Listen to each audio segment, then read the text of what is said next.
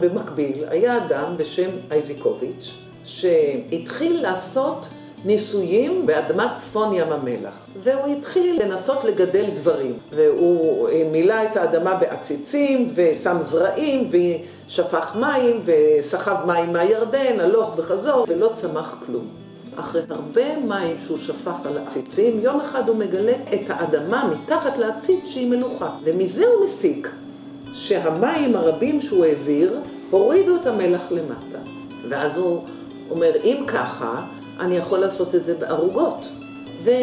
והוא מצליח לגדל דברים. הדבר שהכי גדל טוב בבית הערבה זה היו העגבניות. עגבניות חורף. ב-14 במאי הם מקבלים את ההוראה לפינוי הילדים. מעלים אותנו למטוס ומטיסים אותנו בחושך. אני זוכרת שאני רואה זיקוקים. והזיקוקים האלה היו יריות שירו עלינו.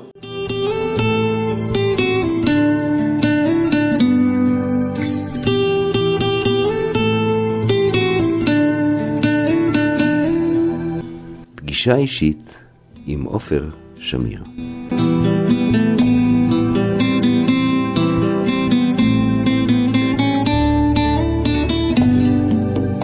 אל תמר שנים מגשר הזיו הגעתי כדי לשמוע את חוויותיה כילדה במלחמת השחרור. תמר, שהייתה רק כבת חמש, כשפונו הילדים מבית הערבה, ביקשה להרחיב ולספר לי את סיפורה של ההתיישבות החלוצית שהתקיימה ופרחה באדמות המלוכות שבצפון ים המלח עד מלחמת השחרור. ראשית סיפורה של תמר מתחיל בתולדות משפחתה. אבא שלי הוא בן ירושלים, הוא שייך לשתי משפחות ותיקות מאוד מהספרדים של ירושלים, משפחת אלישר ומשפחת קורונל. הוא גדל בירושלים, למד בבית ספר ברחביה, ואחר כך הוא הלך לקיבוץ, לתנועה. הוא היה קודם כל בהכשרה בנען, ואחרי זה שלחו אותו להדרכה, שנתיים הוא היה עסוק בהדרכה בתל אביב, והוא הגדיל את התנועה. ואחר כך, כשהוא סוף סוף היה צריך להגיע לקיבוץ מעוז, אז לקחו אותו, עוד לפני שהוא הגיע למעוז, לקחו אותו לפלוגה המקובצת בסדום. אימא שלי עלתה מהונגריה ב-1922 בתור ילדה בת שבע, וגדלה בגבעת עדה, וגם היא הצטרפה לתנועה והגיעה לקבוצת החוגים, והיא הייתה צריכה להשלים את קיבוץ בית השיטה. והם נפגשו ב-1938 בפלוגה המקובצת. עכשיו, מה זה הפלוגה המקובצת? זה בני קיבוצים שיצאו לעזור למפעל בסדום. מה שקרה, הקימו קודם כל את המפעל בצפון. ב-1930 וב-1932 כבר התחילו להעביר חומרים לבריטניה. ואז הגיעו למסקנה שהאזור בצפון ים המלח הוא סופג את המים והוא לא אוגר אותם. ואז את המלח אי אפשר לאסוף כל כך טוב. חיפשו אדמה אחרת ומצאו את סדום. ושם הקימו את המפעל בדרום. אבל בדרום זה היה מקום נטוש לגמרי, בלי כבישים, אפשר היה להגיע לשם רק עם סירה מצפון ים המלח, שזה לקח שמונה שעות להגיע לשם, ולא היה את מי, לא היו פועלים שרצו לעבוד שם, אפילו ערביי ארץ ישראל לא רצו. ובאו כל מיני ערבים מסעודיה, ממצרים, מכל מיני מקומות. ואז התגייסה התנועה הקיבוצית, בהתחלה התגייסו רק חברי רמת רחל, וכשאלה כבר לא הספיקו, אז הקימו פלוגה מקובצת, שכל שנה אספו מכל קיבוץ אחד או שניים, והיו יורדים לסדום, עובדים עבודה קשה מאוד, ממש קשה, פעם בחודש נסעו לשבוע לקיבוץ שלהם. ההורים שלי הגיעו לשם ב-38. ושם הם נפגשו, אבא שלי מתאר את הקושי גם בנסיעה, קודם כל את ההתלהבות בנסיעה. הוא כותב את זה, את הזיכרונות שלו, שזה היה אחד הדברים הכי קשים בתנועה. הוא אמר, האם יעמדו לי כוחותיי? היכול להיות שאני מתאים? אני לא מהחבר'ה מענים האלה, אני איש ספר ואני לא יודע אם יהיה לי את הכוחות. המקסימום של החום שם היה 57 מעלות בקיץ, החום הכי גבוה, בלי ונטילטורים ובלי מזגנים, אז, באותם ימים. והעבודה באמת הייתה קשה, הם עבדו במלח, והמים שבפח שהביאו היו חמים, וצל לא היה, והם עבדו קשה, הוא מתאר את העבודה עם, העט, והוא היה ממש מת, כפות אחרי זה. היו מגיעים בצהריים, היו קמים בארבע בבוקר, מגיעים בצהריים, הוא היה שוכב לנוח, הוא היה שומע בחוץ, במעומעם, את החבר'ה משחקים כדורגל. הוא אמר, איך זה יכול להיות? מאיפה יש להם כוחות? וככה לאט לאט, לשעת, לקראת הערב היה נעים, ולאט לאט הוא התרגל, וגם הכיר את הערבים שעובדים שם, הוא יודע ערבית, והוא השתלב, הוא מצא הרבה חבר'ה מהתנועה, וככה הוא התחיל את החיים שם, לאט לאט, ושם הוא פגש את אימא שלי, שהגיעה מהתנועה גם, והתיידדו. אימא שלי הייתה ידועה כיפהפיית התנועה. ויום בהיר אחד אה, פנה אליו יונה ירחי מקיבוץ בית השיטה, הוא נפל אחר כך במבצע הקדש, והוא אמר לו, תראה דוד, יש לי משהו שאני רוצה לגייס אותך אליו. אנחנו מקימים פה יחידת אלחוט, זו תקופת ההגנה, יש פה הגנה פרוסה ויש פה רשת אלחוט, ואנחנו הולכים להקים אה, קורס שיש בו שלוש נשים ושלושה גברים. ובין השלוש נשים הייתה גם אימא שלי, קראו לה חנה פנט. נוצרו שלושה זוגות מהדבר הזה. זה היה ישרוליק ובטי אבן נור, חיו אחר כך בכברי, חנה ודוד קורן, שחיו בגשר הזיו, ועוד זוג, שושנה ויעקב שפירא, שחיו בירושלים. אבל באותה עת כולם היו חברי קיבוץ שנמצאים בפלוגה המקובצת. ותוך כדי הקורס, שהוא היה סודי ביותר, נוצרו הזוגות האלה. אבל כשיונה ירחי אמר לו את זה, אבא שלי מיד אמר, אני רוצה. אבל הוא אמר, תראה דוד, העונש על החזקת נשק הוא מאסר. אבל העונש על החזקת מכשיר קשר, שזה קשר נגד האימפריה הבריטית, הוא עונש מוות. דוד אומר, נבהלתי מאוד, אבל לא ביטלתי את ההתנדבות שלי. וכך התחיל הקורס, ובסופו של דבר הם שידרו מסוכה שהייתה על שפת ים המלח. שמה, בין התקרה של הסוכה לגג של הסוכה, הכניסו משדר שגודלו היה מטר על מטר. ושם היו עושים את זה, והסוכה הזו קראו לה הסוכה של חנה, כי בשלב מסוים היא קיבלה את האחריות על השידורי קשר שהיו שם. ותוך כדי השהות שם, הם שעשעו את עצמם בהליכה שפת ים המלח, וערבים פנימיים של מדורה ושל שירה, וחיברו פליליטונים ועשו מסיבות, וכך הם חיו. והם הסתכלו קדימה וראו את ספיה. מצד מזרח, מספיה הביאו להם גם את המים בצינור לסדום, כי בסדום אין מים. והם חלמו על הקמת יישוב. הם אמרו, לא יכול להיות שבאזור הצחיח הזה יהיו אנשים שיבואו וילכו ויחזרו בסוף לקיבוץ שלהם. כולם זמניים. אנחנו צריכים להקים קיבוץ של קבע, שיהיו בו חקלאות ושיהיו בו ילדים ושיהיו בו ועדות ואנשים יראו בו את ביתם. ואז הם פנו לכל הגופים המיישבים, וקודם כל הם רצו את ספיה, מזרח ים המלח, ואמרו להם זה לא בא בחשבון. היה שם, הייתה שם צמחייה, היו שם מים, הם ראו. ובאותו זמן, במקביל, היה אדם בשם אייזיקוביץ', שהתחיל לעשות ניסויים באדמת בית הערבה, באדמת צפון ים המלח. כיוון שהיא אדמה מחלחלת, אז הוא בנה אוהל קרוב למפעל שהיה שם, והוא התחיל לגדל, לנסות לגדל דברים. הוא היה בקשר עם אה, רחובות, עם ה... הוא לקח את האדמה, והאדמה הייתה עם 17% מלח. והוא אה, מילא את האדמה בעציצים, ושם זרעים, ושפך מים, וסחב מים מהירדן, הלוך וחזור, ולא צמח כלום. והוא בא עם האדמה הזאת לרחובות, והסתכלו באדמה, והוא אמר לאייזקוביץ', אתה מבזבז את זמנך. מאדמה שיש בה 17% מלח, לא יצמח שום דבר. ואם הוא יצמח, הוא לא יגדל. ואם הוא יגדל, הוא לא ייתן פרי. ואם הוא ייתן פרי, הפרי יהיה מלוח. אתה מבזבז את זמנך.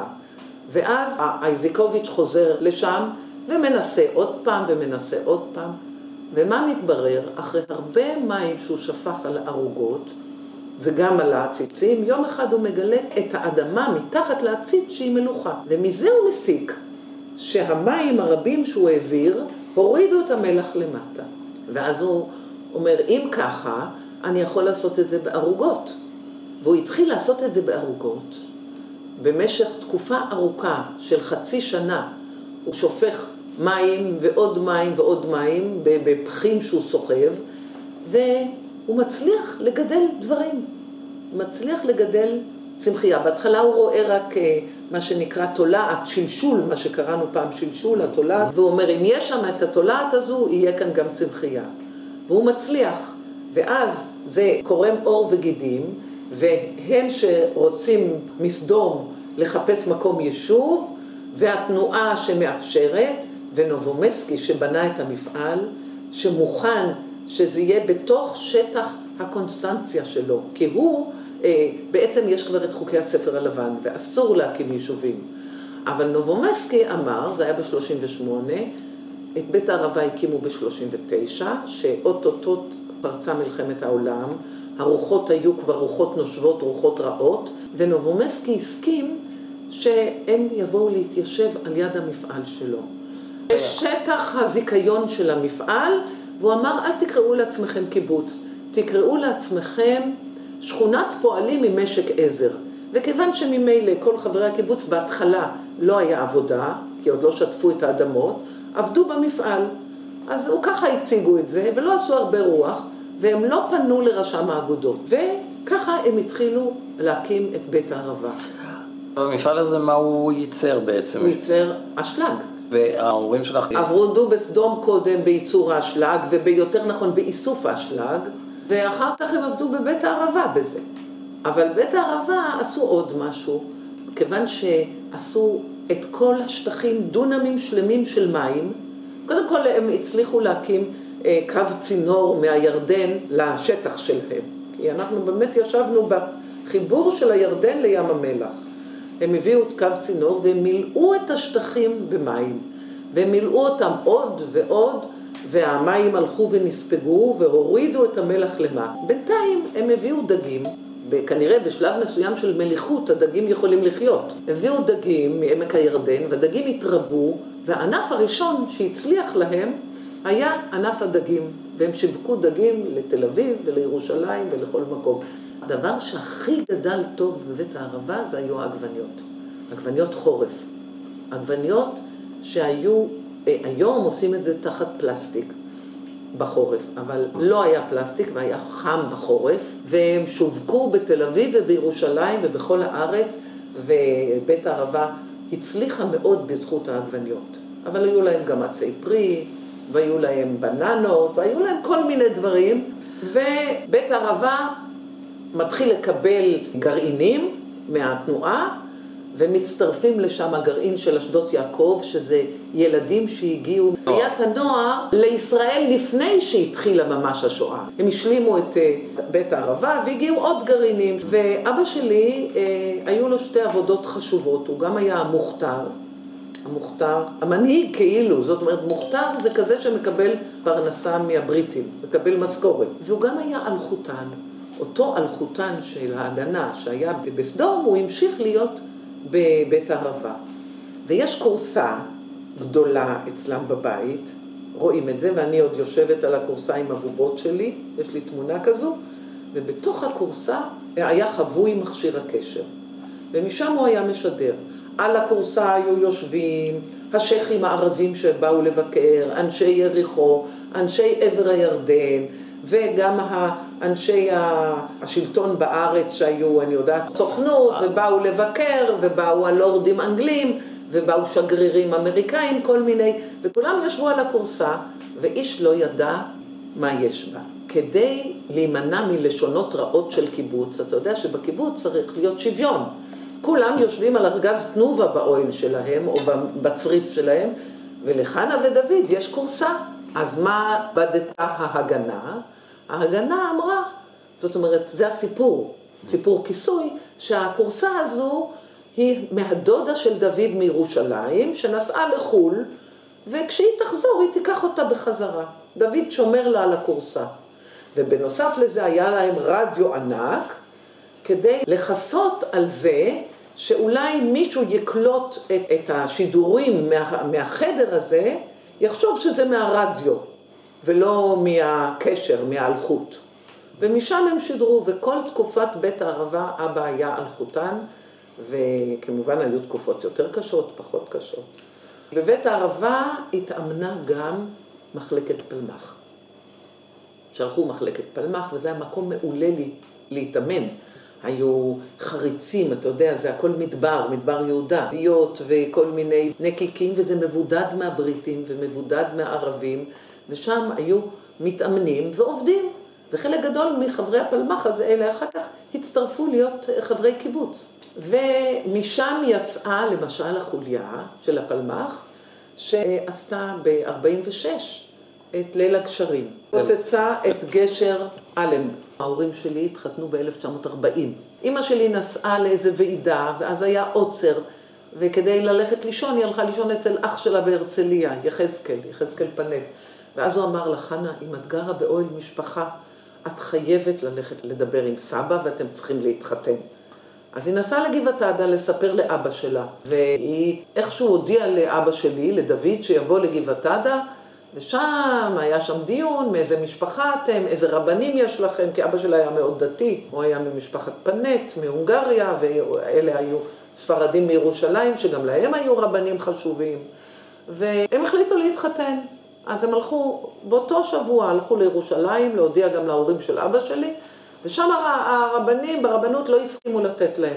מה כל כך, מה זה, צריך לפרסם בעיתונים, צריך, אתם לא יכולים כבר להתחתן. אז אבא שלי אמר להם, אבל עליכם יהיה החטא, אנחנו גרים יחד כבר. אז הם נבהלו מאוד, וחיתנו אותם תוך שלושה ימים. ואז הם לקחו בתור עדים שני חברי קיבוץ שבמקרה היו הגזבר והזה, היו בירושלים, ועשו חתונה מהירה, ועם כל הבונבוניירות הם באו לבית הערבה. וככה הייתה החתונה שלהם. ובראשון בינואר 41 נולד גדעון. גדעון הבן הראשון שלהם.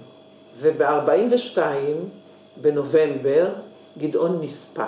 גדעון טבע בבור הרפת. היו שני ילדים בבית הערבה בלבד, גדעון ומיכל, שני הילדים הראשונים של בית הערבה. הסיפור הוא שזה היה שבת, והמטפלת לא שמה לב, היא יצאה איתם לטיול, והם רצו קדימה, והם הגיעו לרפת, ועל יד הרפת יש בור, ומעל הבור יש ברז, והם רצו לשתות מים, וכשהם ניסו לשתות מים, הוא נפל למים, לבור הזה, שהיה מלא. ועד שהגיעו החברים, הוא היה ללא רוח חיים. הם ישבו כל הלילה כשהוא מוטל לפניהם על הרצפה, ואבא שלי מכה על חטא ואומר, אנחנו היינו צעירים ועשינו עשינו המון שגיאות. הוא היה באותו זמן במזכירות. הוא עבד, זה היה שבת אמנם, אבל הוא עבד במזכירות. וזאת הפעם היחידה שאבא של אימא שלי הגיע לקיבוץ. הוא היה נגד ההליכה לקיבוץ, הוא היה איש מאוד דתי, אבל בלוויה של גדעון הוא היה. ואני, שנה אחרי זה, בדצמבר, 12 ל-12 43 אני נולדתי. הקימו שם בשלב מסוים גם בית חרושת לרעפים, הקימו מאפייה והקימו גם בית חרושת לקרח. זה די ברור שהם צריכים לעשות לעצמם קרח, כי לא היה אז פריג'דר. במשך חודשים ארוכים הייתה עלייה לא לגלית, שקראו לה עלייה ב', מהמזרח. הם היו יורדים לירדן, הייתה להם סירה, הם היו מעבירים את העולים החדשים, לצד המערבי, ומכניסים אותם לבית הערבה, משנים להם את הלבוש, נותנים להם כל מיני תעודות מזויפות, ולאט לאט, כלבושים, כחברי קיבוץ, העבירו אותם לירושלים, לתוך הארץ. ידוע הסיפור הזה שיום אחד אה, עלתה חבורה עולים מעיראק, חצתה את הירדן, והיה שם אדם ישיש, עטור זקן, השתטח על האדמה קרא שמע ישראל ומת. והם לא ידעו את שמו, וגם האנשים האחרים שעברו איתו יחד לא ידעו את שמו. קברו אותו בבית קברות של בית הערבה, וכתבו עליו את השם אברהם בן אברהם.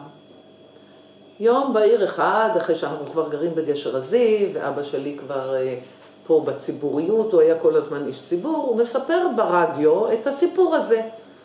ולמחרת, בהתרגשות נוראית, מצלצלת אליו אישה ואומרת, האיש הזה הוא אבא שלי, וקוראים לו אליהו אבנאווי, ואנחנו שנים מחפשים אותו.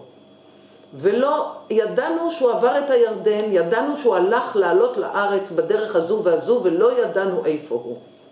ועכשיו אנחנו יודעים. היא מאוד בכתה, ואז שמו גם מצבה. אבא שלי, ביחד עם עוד מישהו שהיה ראש המועצה, חידשו את בית הקברות, כי בבית הקברות הזה היה קבור גם גדעון, בבית הקברות של בית הערבה. ועל בית הקברות הזה חוסיין בנה כביש בין ירושלים לאמן. בכל ה-19 שנה של כיבוש.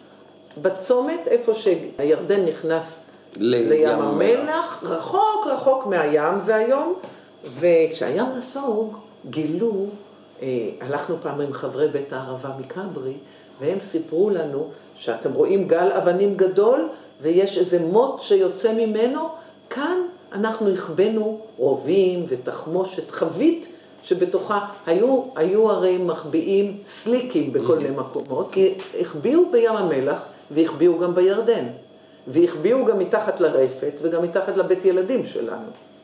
וככה הם חיו אז. אמ, אחר כך ליל הגשרים, כשבא ליל הגשרים ב-46, הפלמחניקים יצאו מבית הערבה.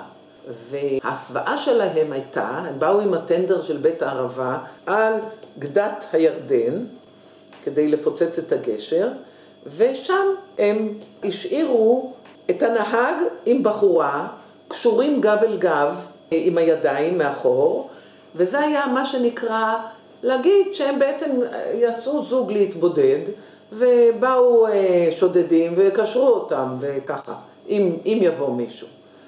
בינתיים הפלמחניקים פוצצו את הגשר, ומהפיצוץ הם לא חזרו באותה דרך, אלא הם קפצו ישר לתוך סירה, סירה קטנה, שהגיעה לים המלח, במקומות שאין מזח או משהו, וממנה הם שטו עד לעין פשחה, ומעין פשחה הם עלו במצוקים מאוד קשים כל אותו הלילה, והיו כבר בבוקר ברמת רחל.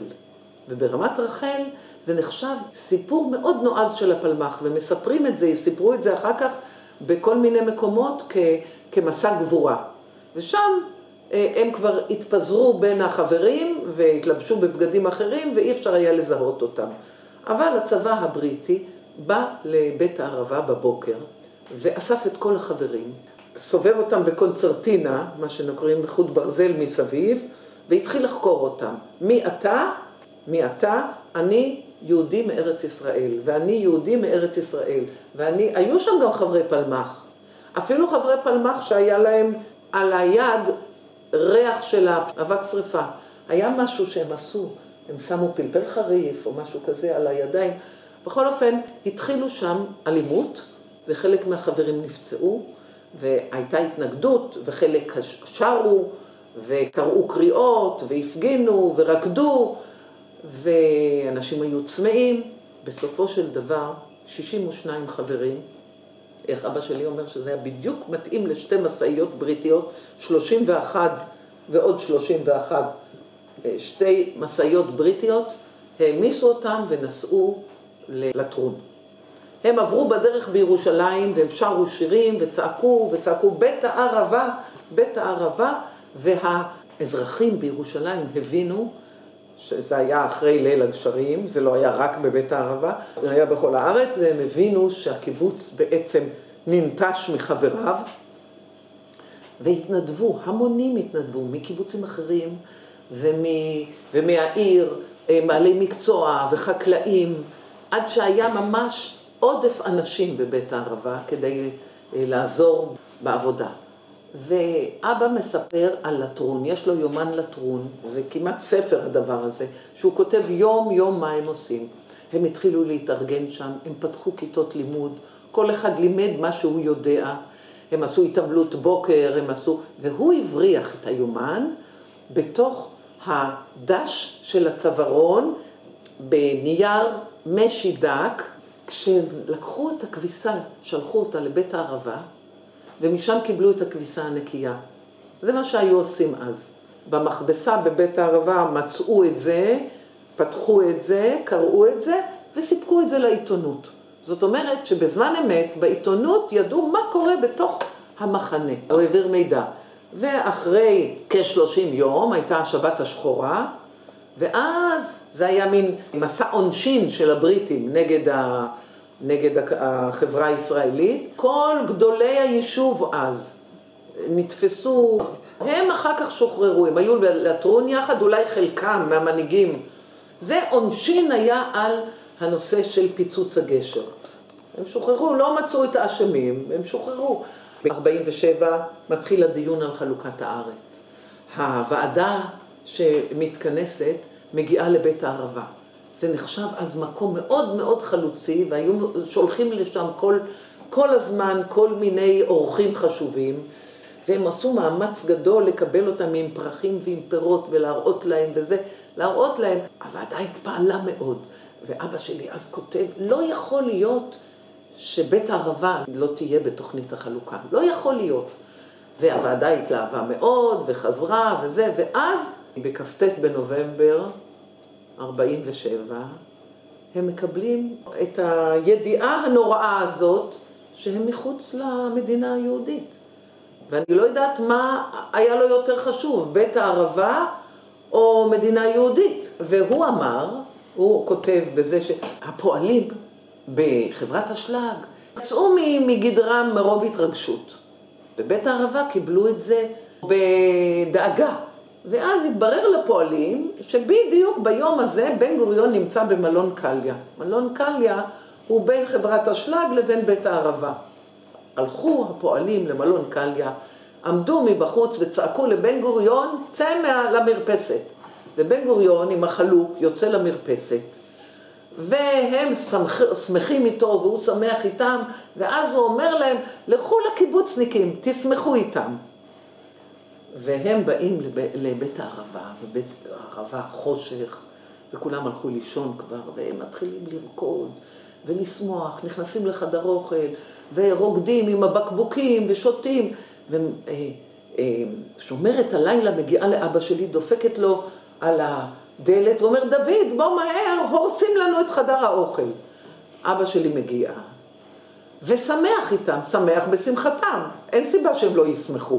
הם פועלים יהודים שגרים בכל מיני מקומות בארץ ובאים לעבוד בחברת אשלג. הם לא דואגים על, על, על הקיבוץ, בית הערבה, או על המקור פרנסה שלהם.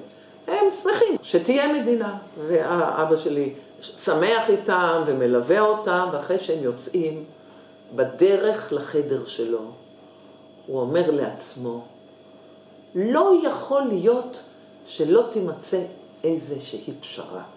לא יכול להיות שבן גוריון יסכים שיפנו את בית הערבה. אני סומך על בן גוריון שהוא ימצא איזה פתרון. וככה לאט לאט, בכל התקופה, מכ"ט בנובמבר עד 48, עד 15 במאי, יש הרי מלחמה בכל הארץ. ובאופן מפתיע בבית הערבה שקט. שקט מוחלט. ירושלים כבר במצור, אבל אנחנו לא יכולים להגיע לירושלים. הדואר שלנו ודברים שלנו מגיעים רק במטוסים. ושומעים על כל מיני מקומות התקפה על תחבורה, התקפה על יישובים, אוטובוסים משוריינים, ובבית הערבה שקט ציוד ציפורים, ומה שכן, חסרים הרבה דברים. אז הם מקבלים מעבר הירדן. יש ערבים שמבריחים להם סוכר ושמן וקמח וגם כדורים. ויש תיאור שלו איך הם באים לירדן, מעבירים אותם את הירדן ומקבלים את כל מה שהם צריכים ומשלמים להם. ומחלקת הפלמ"ח מתאמנת, ומתאמנת טוב, ובבית הערבה מתבצרים, והם יודעים דבר אחד, אנחנו נגן על בית הערבה. שמים שקי חול, שמים אדמות, שמים זה, והם מתכוננים למלחמה שתבוא, כמו בכל יישוב. ואז יש בעצם שתי ברירות, או לעזוב כשתבוא המלחמה, או להילחם. אבל מתגבשת ברירה שלישית על ידי נובומסקי.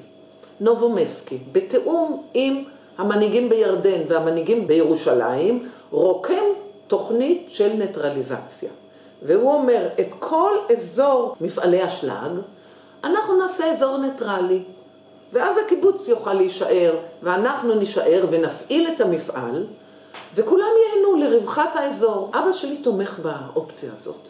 הניטרליזציה הזאת רוקמת עור וגידים, ונפגשים כבר עם אה, אנשי הליגיון, ונפגשים עם ההנהגה היהודית, ונדמה לי שגם אחד המנהיגים שלנו נפגש עם עבדאללה. ובעצם שני דברים מטרפדים את הדבר הזה. יום לפני הכרזת המדינה נופל גוש עציון, וגלב פחה, שהוא המנהיג של הלוחמים בגוש עציון, הוא מקשיח את עמדותיו, והוא כבר אומר, לא תהיה ניטרליזציה, אתם תהיו בני חסות.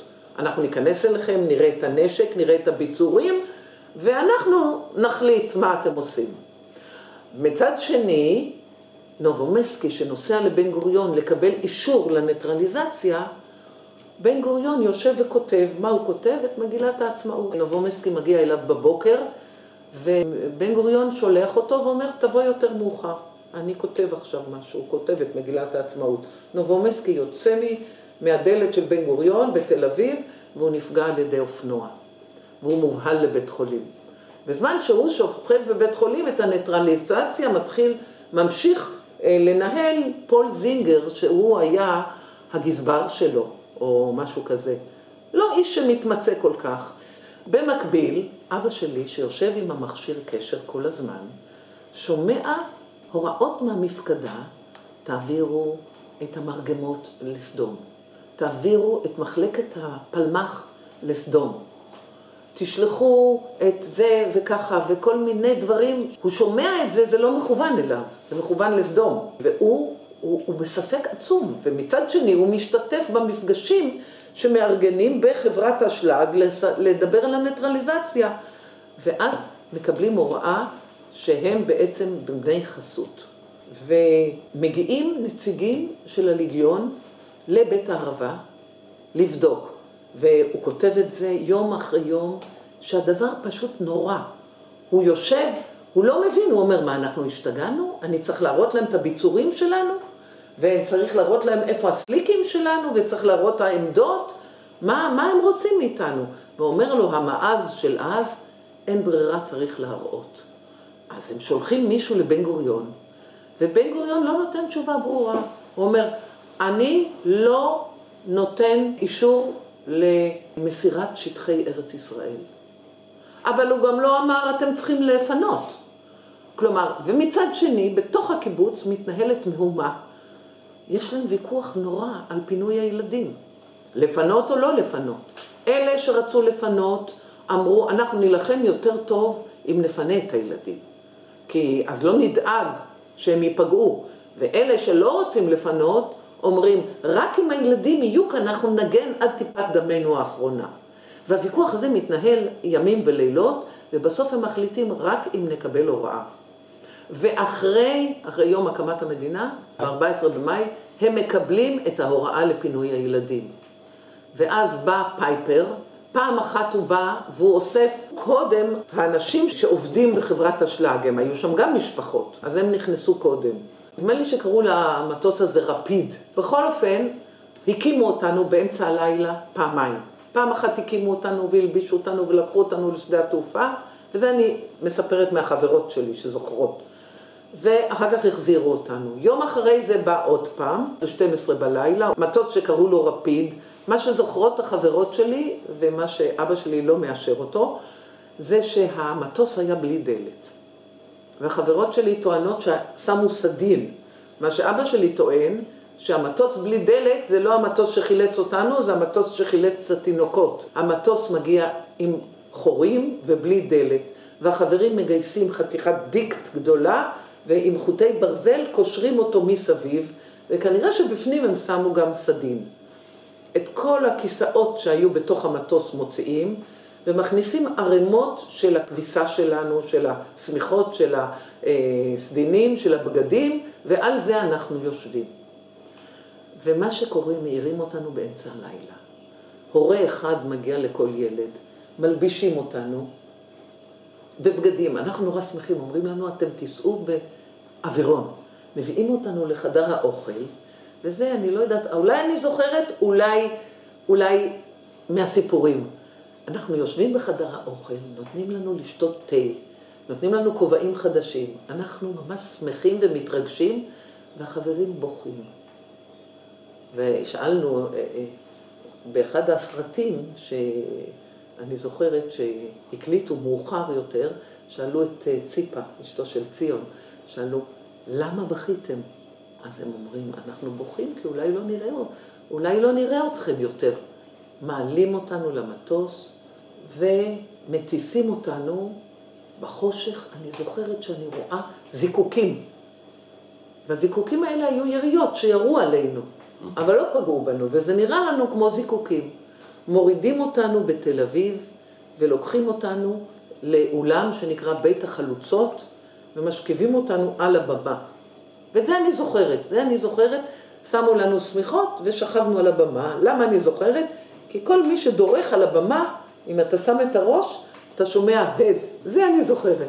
למחרת לקחו אותנו לגן חיות בתל אביב, וסיפרו לנו שאנחנו לא חוזרים לבית הערבה. ואז אה, הילדים כעסו וצעקו, ונעשה לערבים ככה, ונזרוק עליהם אבנים, ונכה אותם במקלות, כי הבנו שזו הולכת להיות מלחמה עם הערבים, שהערבים לוקחים לנו את הבית. ואז העבירו אותנו לשפיים. קיבוץ שפיים פינה לנו יחידה של בית ילדים, ששם גרנו, התינוקות והילדים וכל... והביאו גם את כל האימהות. החליטו ככה, בגלל שבגוש עציון היו ילדים יתומים, אצלנו לא יהיו יתומים גם מאב וגם מאם, ואמרו, אם אימא ואבא נמצאים בבית הערבה, האימהות נוסעות איתנו. והאבות ירדו בסופו של דבר לסדום, להילחם. אם אבא במקרה בתל אביב או בירושלים, אז האימהות יישארו בבית הערבה, ואחר כך כשנקבל את ההוראה לפנות את בית הערבה, שזה לא היה כמה ימים אחרי זה, זה היה ב-19 למאי, זאת אומרת זה היה מאוד קרוב, הם מקבלים את ההוראה קצת אחרי שאנחנו עזבנו, הם מקבלים את ההוראה לפנות את בית הערבה, להשאיר אורות באמצע הלילה, להשאיר הכל, ויש כאלה שהבינו שצריך לעשות אדמה חרוכה, ומתחילים לקרוע רשתות, ולשבור דלתות, ולשבור זכוכיות, ולארוז מינימום שבמינימום, ואבא שלי כותב שהוא לא יכול לארוז הרבה, הוא רק לבש על עצמו כמה בגדים, והוא לקח את האלבום תמונות של גדעון, והוא לקח את כל התמונות מכל האלבומים, הוא אמר, אני צריך לסחוב את הנשק, ואני צריך לסחוב גם את המכשיר קשר, ולהתכנסו ב-11 בלילה למפקד, וירדו לדוברות בתוך ים המלח. סירה מושכת מעונה, ועוד סירה מושכת מעונה, רפסודה. הם קראו לזה מעונה שם, וזהו. כלומר, כל בית הערבה עזבו. עזבו, נטשו. בשפיים אני זוכרת זיכרון אחד, ש... זיכרון מצחיק, שראינו איש זקן מצחצח את השיניים, היינו צריכים לצחצח את השיניים בברז בחוץ, אז עמדנו בתור. איש אחד מוציא את השיניים שלו, מצחצח ומחזיר לפה. אבל חוץ מזה אני זוכרת עוד דבר. אימא שלי עבדה בהנהלת חשבונות, והיה לה מכשיר קשר. ואבא שלי היה בסדום בזמן המלחמה, והיה לו מכשיר קשר.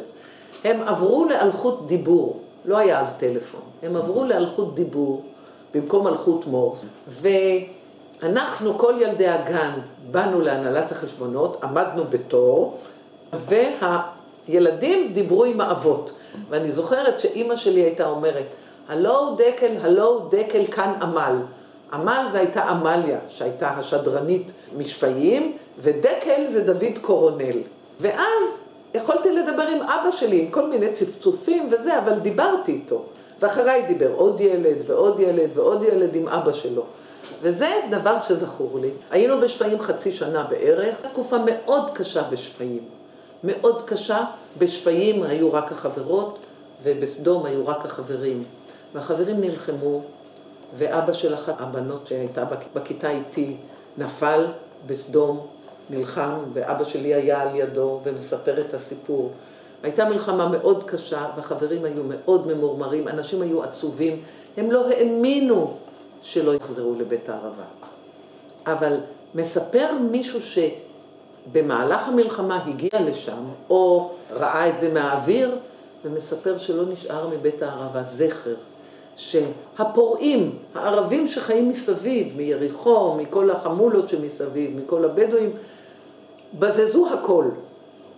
החברים פתחו את השער של הרפת ואת השער של הלול כדי שהחיות יוכלו לצאת, והיה מישהו שעשה גם דבר שהיה אסור, הבעיר את הנגרייה.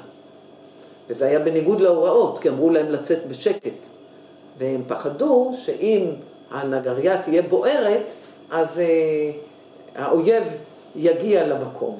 27 בינואר הקימו את קיבוץ גשר הזיו.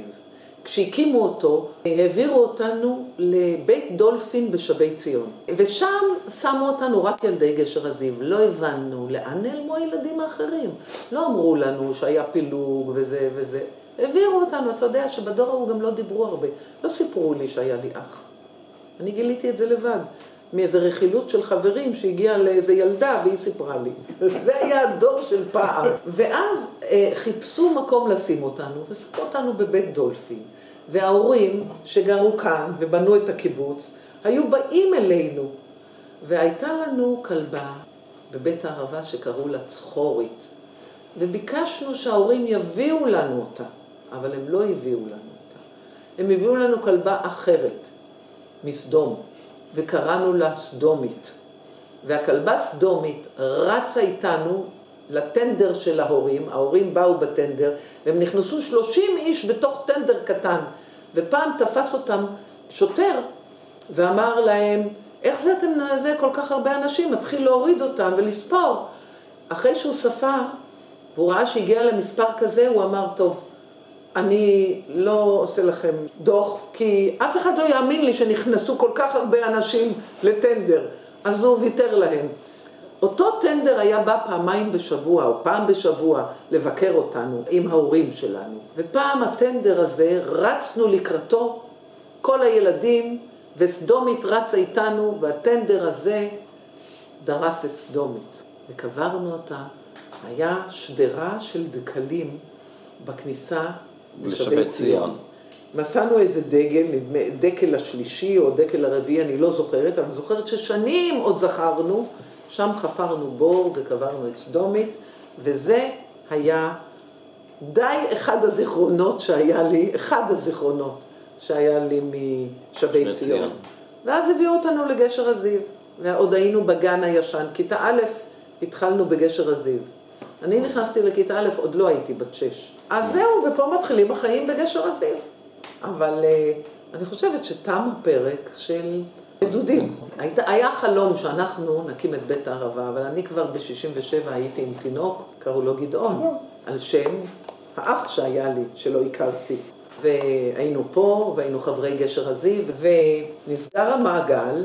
מכברי שלחו חבר'ה שהם היו בנחל, הקימו אז היאחזות נחל בבית הערבה. אז היה קשר כל הזמן, ואבא שלי תמיד הגיע לשם, ותמיד חיפש את בית הקברות, וכשהקימו את בית הערבה החדשה, היו איתו בקשר וראיינו אותו. כלומר, זה היה פצע שישב עליהם הרבה שנים. תמר שני מתגוררת בקיבוץ גשר הזיו, ויש לה בן, שתי בנות ותשעה נכדים. בסיום שיחתנו הציעה תמר שאשמע את סיפורו של בן זוגה, יחיאל שני, והוא מובא בפרק הבא.